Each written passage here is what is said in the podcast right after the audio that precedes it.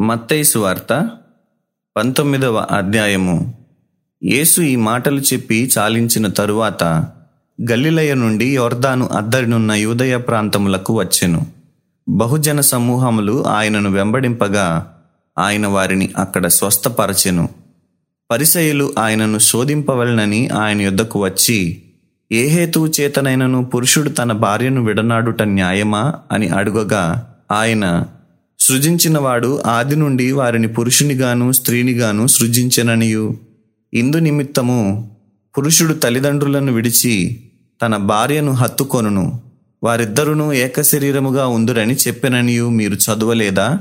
కాబట్టి వారికను ఇద్దరు కాక ఏకశరీరముగా ఉన్నారు గనుక దేవుడు జతపరచిన వారిని మనుష్యుడు వేరుపరచకూడదని చెప్పాను.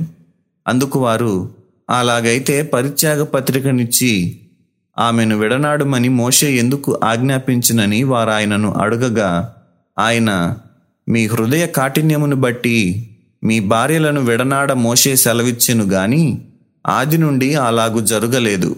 మరియు వ్యభిచారము నిమిత్తమే తప్ప తన భార్యను విడనాడి మరి ఒక్కతెను పెండ్లి చేసుకునివాడు వ్యభిచారము చేయుచున్నాడనియు విడనాడబడిన దానిని పెండ్లి చేసుకునివాడు వ్యభిచారము చేయుచున్నాడనియు మీతో చెప్పుచున్నానని వారితోననెను ఆయన శిష్యులు భార్యాభర్తలకుండు సంబంధము ఇట్టిదైతే పెండ్లి చేసి కొనుట యుక్తము కాదని ఆయనతో చెప్పిరి.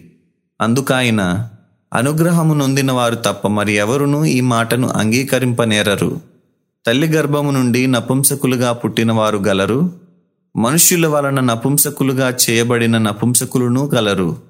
పరలోక రాజ్యము నిమిత్తము తమను తామే నపుంసకులనుగా చేసుకొనిన నపుంసకులను గలరు. ఈ మాటను అంగీకరింపగలవాడు అంగీకరించునుగాక అని వారితో చెప్పెను. అప్పుడు ఆయన వారి మీద చేతులుంచి ప్రార్థన చేయవలనని కొందరు చిన్నపిల్లలను ఆయన యొద్దకు తీసుకొని వచ్చిరి. ఆయన శిష్యులు తీసుకువచ్చిన వారిని గద్దింపగా యేసు చిన్నపిల్లలను ఆటంకపరచక వారిని నా యొద్దకు రానీయుడి. పరలోక రాజ్యము ఇలాంటి వారిదని వారితో చెప్పి వారి మీద చేతులుంచి అక్కడి నుంచి లేచిపోయాను.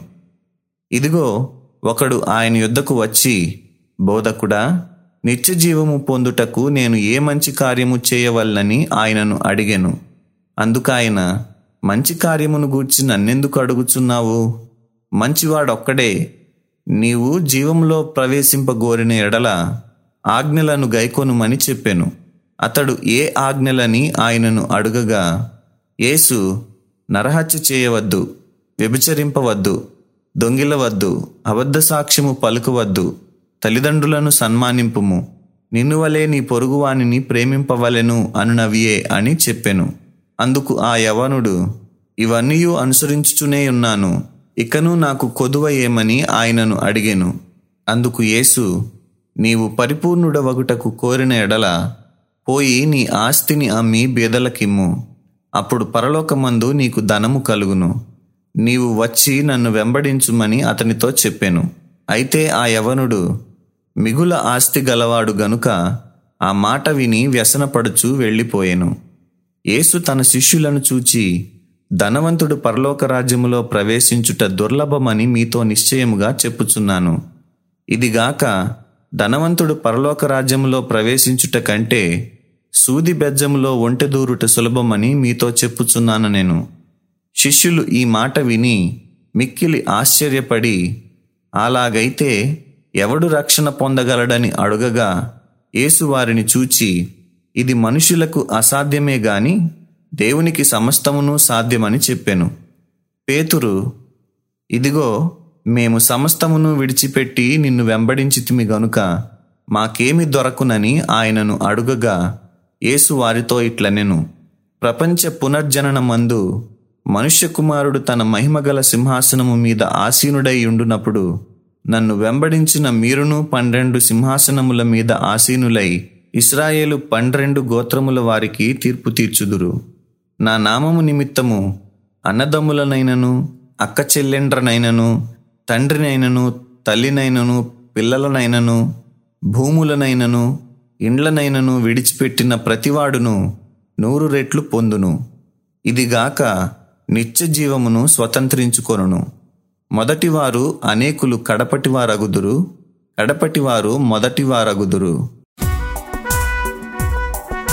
సత్యవేద గ్రంథము ఆహా చదువా చక్కని గ్రంథము.